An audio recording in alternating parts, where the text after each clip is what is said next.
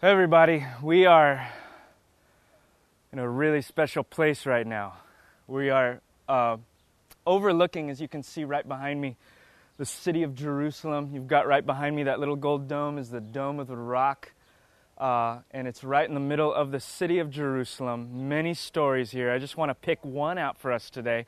As you're looking down on the city, you're actually with us, uh, the rest of the trip here uh, in Israel, you're in a spot called the Mount of Olives, uh, which shows up in a couple places in the Bible. And I want you to turn there, uh, all of you here with me, and those of you at home in Santa Barbara, turn with me to uh, Matthew chapter 21. And we're just going to read this little pieces at a time, get through the story, um, and allow this to just sink into your hearts and minds.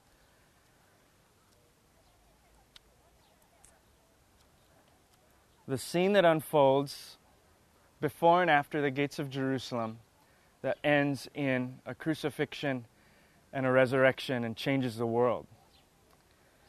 This is Matthew chapter 21. We're going to read uh, the first 11 verses. Uh, well, we'll be in the first 11 verses, but we'll just start with the first three. And do me another favor uh, when, you're, when you get to Matthew 21, Put your thumb there and turn also to Zechariah. Zechariah, and I'll tell you where to go once we need to get there. But keep your thumb in Zechariah, and we'll start reading in Matthew.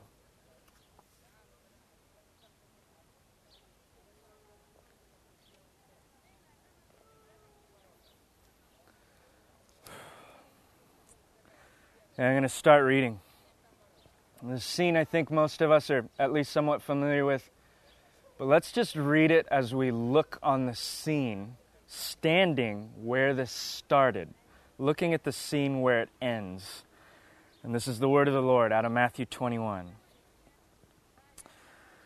Now, when they drew near to Jerusalem and came to Bethphage, uh, to the Mount of Olives, then Jesus sent two disciples, saying to them, Go into the village in front of you, and immediately you will find a donkey tied and a colt with her.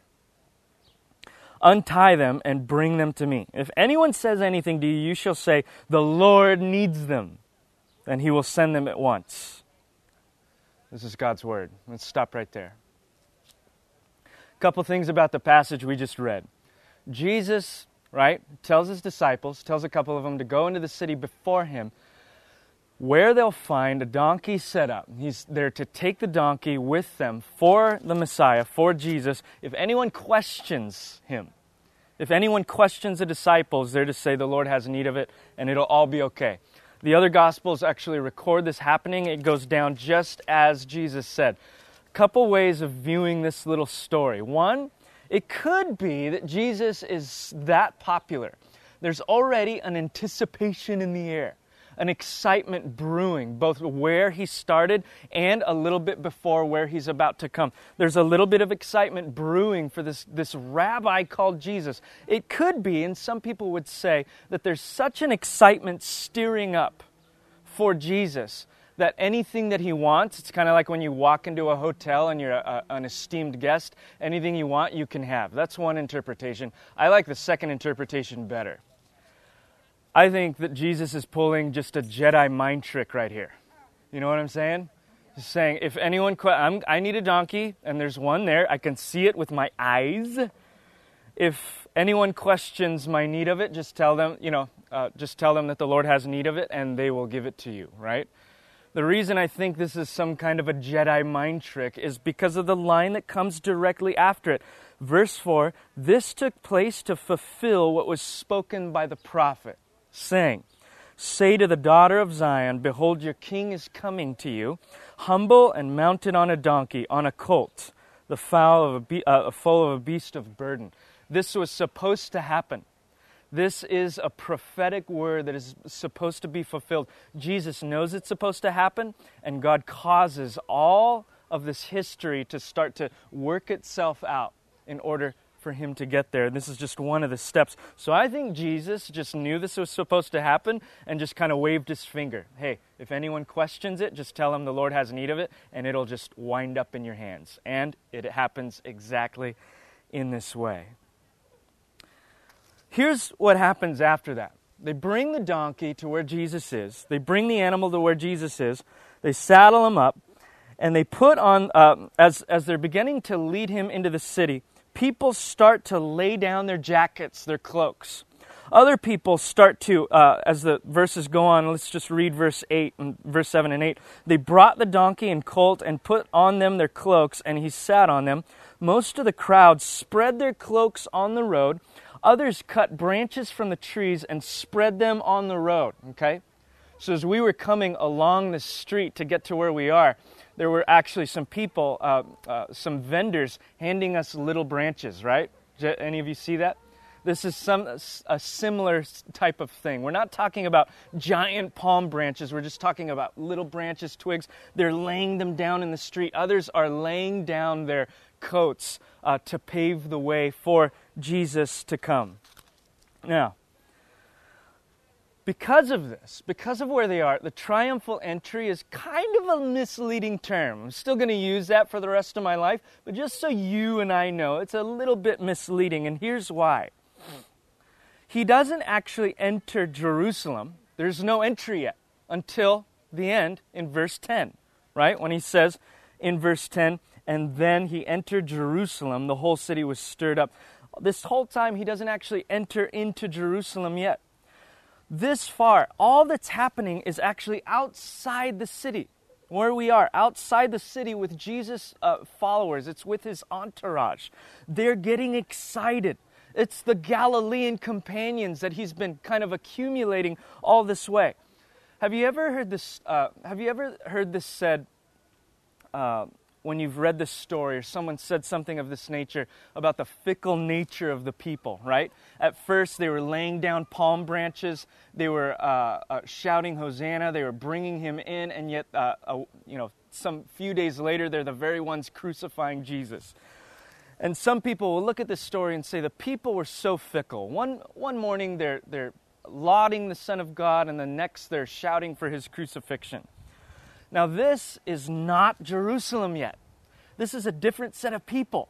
These are the disciples that Jesus has been accumulating along the way. They've seen his miracles, they've heard his teachings, they're excited over him, and they're now walking with him into the city. This is not the same crowd who, in chapter 27, verse 15 through 25, will be shouting different things Crucify him, crucify him.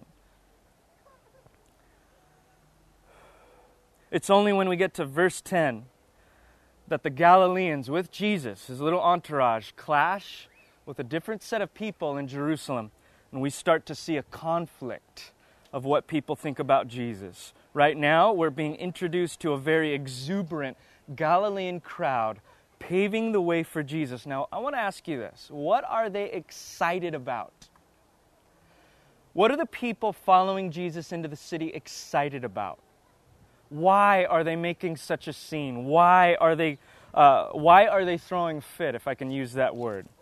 Taking off their jackets, laying them down, palm fronds. The text tells us that they're taking off their cloaks and laying them down uh, in, front of the, in front of the donkey as Jesus makes his way into Jerusalem.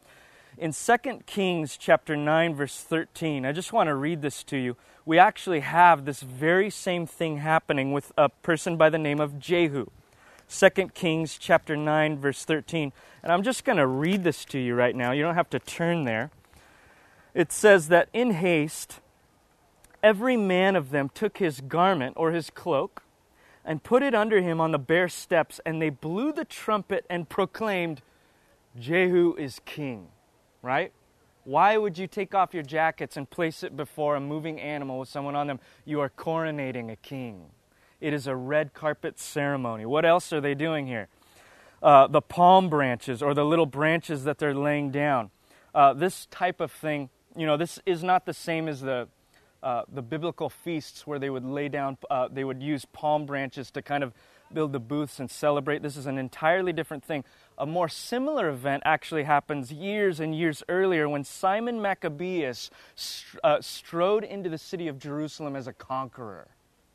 Didn't last long, but what did they do? They laid down, uh, they laid down these little palm fronds, these little branches in front of him. What were they doing? They were signaling the coming of a conquering king. And so this is a red carpet ceremony. They are coronating and signaling a new reign. A king, not just any king, but a king who would deliver them. From what? From the power of their oppressors. Not only are they doing that, but they are, and we could just read verse 9 the crowds that went before him, right? This is his entourage. And those that followed him were shouting all this time, Hosanna to the Son of David! Blessed is he who comes in the name of the Lord. Hosanna in the highest. They're now quoting uh, uh, from the group of Hallel songs, the praise song, uh, psalms. In fact, they're quoting one of the longest and the last one. It's this, it's this climactic part of these Hallel songs, coronating these kings and ushering him in. Uh, just, as a, uh, uh, just as the Old Testament prophets, the Psalms would declare, Open wide ye ancient gates and make, let the King of glory come in. This is what they're doing. Psalm 118. 18. Blessed be the name of the Lord. Hosanna in the highest. Hosanna is uh, uh, to the Son of David. What does Hosanna mean? It's a plea, it's a cry. It's actually a, uh, more of a, a word of praise than it is a prayer. What are they praising? Save us, Lord. It's not just a prayer, it's a note of anticipation of a king who would come to save. They're not asking, they're expecting. Hosanna! Hosanna in the highest. Come and save, Lord. And they're calling him what? A good rabbi? A good teacher? Son of David. We all know by this point, having been through these teachings, I hope, uh, at our church, that the Son of David is a messianic title. The, the Bible, the Torah, the Old Testament, what we would call it, has been promising all throughout, from Genesis to the prophets, to the minor prophets, that there would come a greater king in the line of King David, one who is better than David, and he would deliver and redeem his people. They're looking at this Jewish rabbi coming in on a donkey who is fulfilling prophecies, ancient prophecies. They're laying down cloaks, uh, coronating him as king, shouting at the top of their lungs with palm fronds, You are the one that God has promised. You are the one who is going to deliver your people from the oppressor's hand. Amen. They are praising and preparing for the Messianic King. And they're specifically praying for the overthrow of Rome. Someone who would come in, take care of their enemies, and usher in peace. Instead, the road that this king takes leads directly to his death. They're laying down the palm fronds. They're rolling out the proverbial red carpet.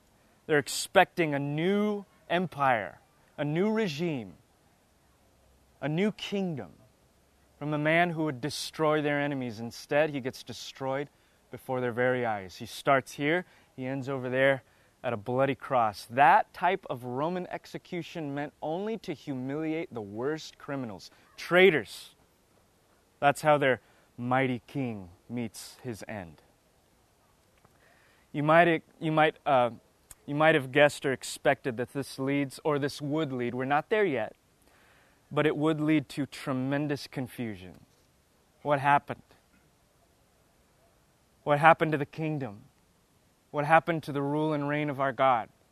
What happened to justice and mercy and righteousness reigning? What happened to the prophetic promises that God's glory would cover the earth as the waters cover the sea? And on and on and on. Confusion.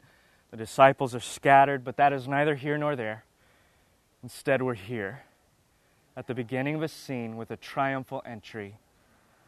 But I want us to think about this death they think this scene, this road that he's going to take, is going to lead to a kingdom of their own making. Instead, it leads to their death. Why? Because in the Old Testament, don't we get both? We get scenes of a kingdom and a mighty redeeming Messiah. Why is there confusion? Why does he go the route that he does? I'll tell you why in a nutshell. It's because this is not his only appearance that he's going to be making on the Mount of Olives.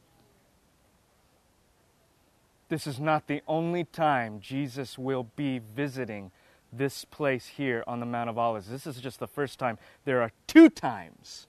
It's actually more than two times, there's a couple other times. But there is one final and last time that He will come and visit this place that we are right now.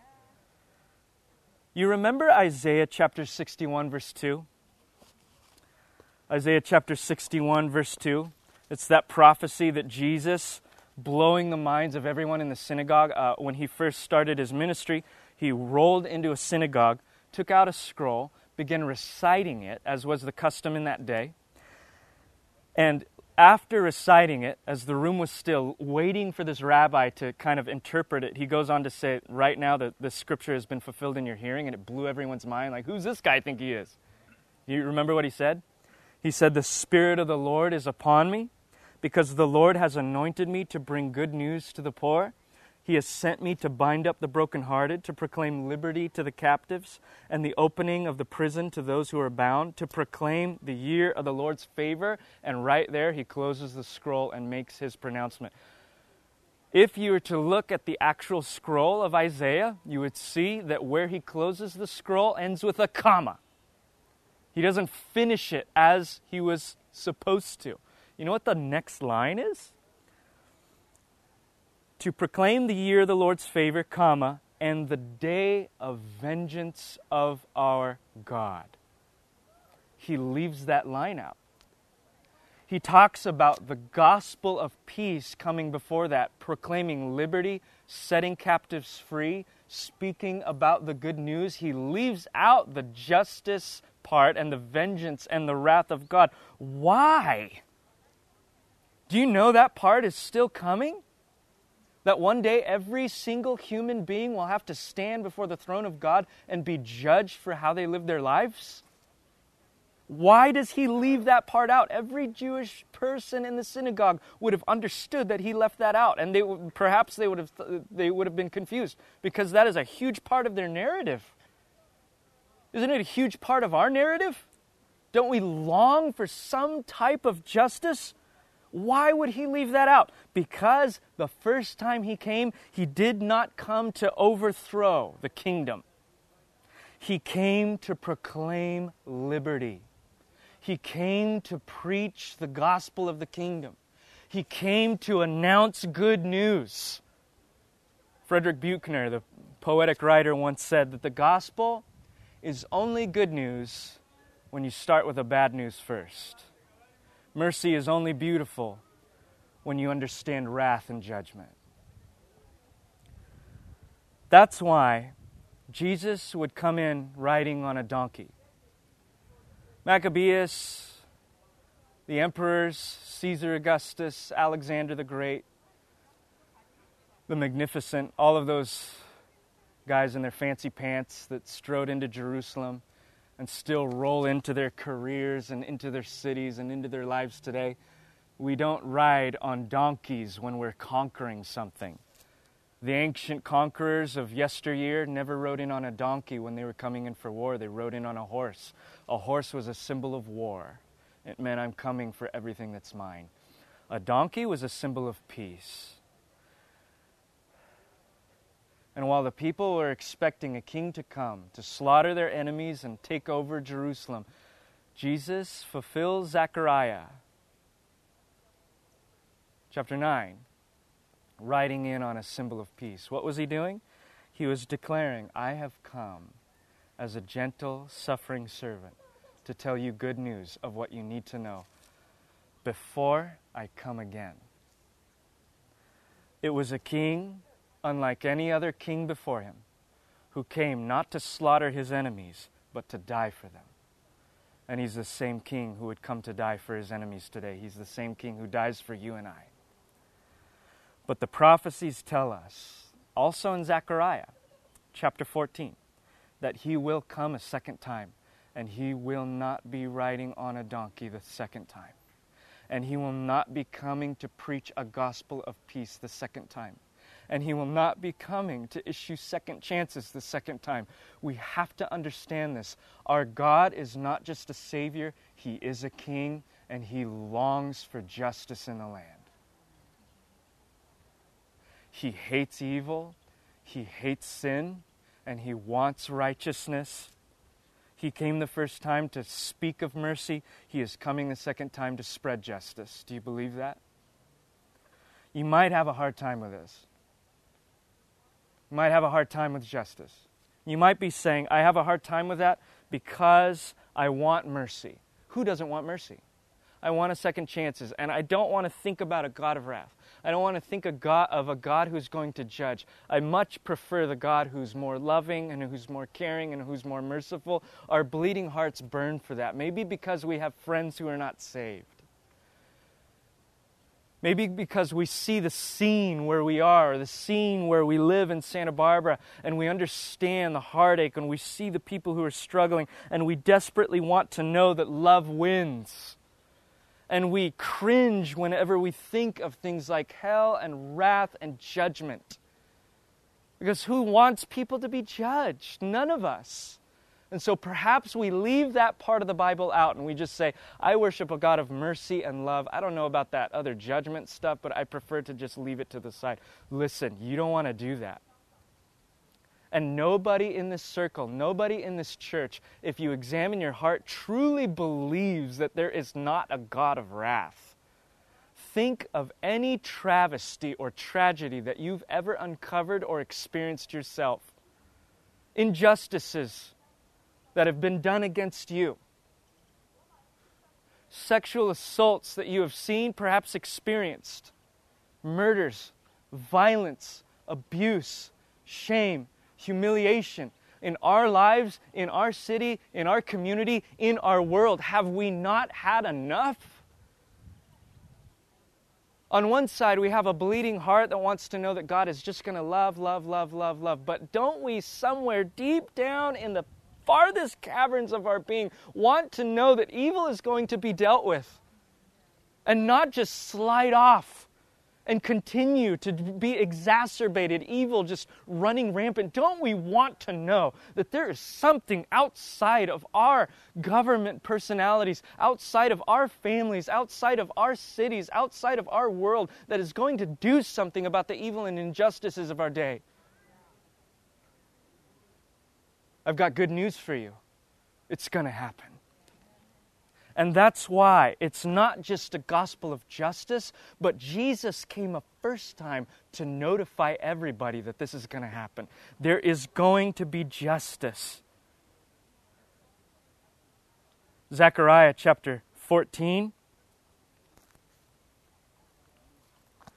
verse 4, and I'll read 9 too, says exactly this. When Jesus came the first time, he came on a donkey to spread peace, but the second time it's going to be different. Verse 4, it says, On that day, speaking of a day to come later, on that day, his feet, who's his feet speaking about? Jesus Christ, the Messiah, the coming one of God. On this day his feet shall stand on the Mount of Olives that lies before Jerusalem on the east. We're looking at the east gate right now. And on the Mount of Olives shall be split in two from east to west by a very wide valley, so that one half of the mount shall move northward and the other half southward. You hear what I'm saying? And you shall flee to the valley of my mountains, for the valley of the mountains shall reach to us all. And over and over, this entire scene as the natural order is turned into chaos as the man of God, the Son of the living God, puts his foot down in an entirely different fashion. It splits the natural order, and nobody will mistake his coming this time. He is not coming as a, a suffering servant the second time, he is coming as Lord and King and every knee shall bow, and every tongue shall confess that Jesus Christ is Lord of all. And those of us who already knew this will gladly bow our knees and worship and praise. Hallelujah. Hosanna, the King of Kings, come now. Blessed be the name of the Lord God forever. But listen, while there's differing opinions on the details of how this is going to happen and the timeline, Forget all of that stuff for a moment and let's get one thing that we all know is clear He's coming back. Jesus, our Lord, is coming back, and He's coming back here. He's coming back to rule and to reign, to put to right all the things that were wrong, and to fulfill the promise that every other earthly king and priest and prophet and individual up until this point has failed to do create a people of God in the place of God under the rule of God, that thing that we all call God's kingdom, and He will answer His own prayer. May God's will be done on earth as it is in heaven. But listen, that's to come later. You know where we are now? You know the age that we are now? We are in the age of grace and mercy, where Jesus doesn't come with a sword, the sword that we're thinking of here. He comes with a word of peace and reconciliation. And he says, Everybody, whoever can hear my voice, fall on your knees and repent and be reconciled to God in Jesus' name. I want to end as we go into a time of worship, both here on the Mount of Olives and there in the city of Santa Barbara, with this one word out of verse 10. And the word is, they were stirred. Are you stirred today? Are you stirred this morning? Be stirred because you have a great king who's coming for you. Yeah.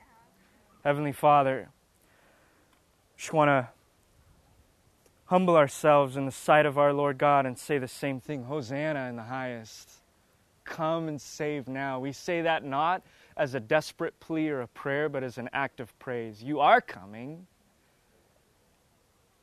And I pray that in this time before us, we would lay down our own spiritual palm fronds, coronating you in our own hearts, unrolling the red carpets of our souls before you, to say, Lord, that you are not just our Savior, the one who forgives us and redeems us, but you are also our King.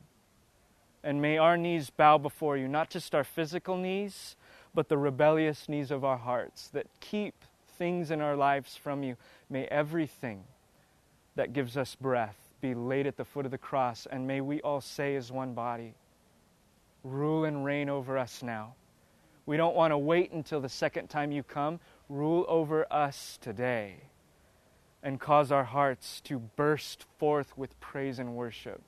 That we have not been left alone in darkness, but there is a light dawning. And may you be honored in our hearts for all of eternity. In Jesus' name, amen.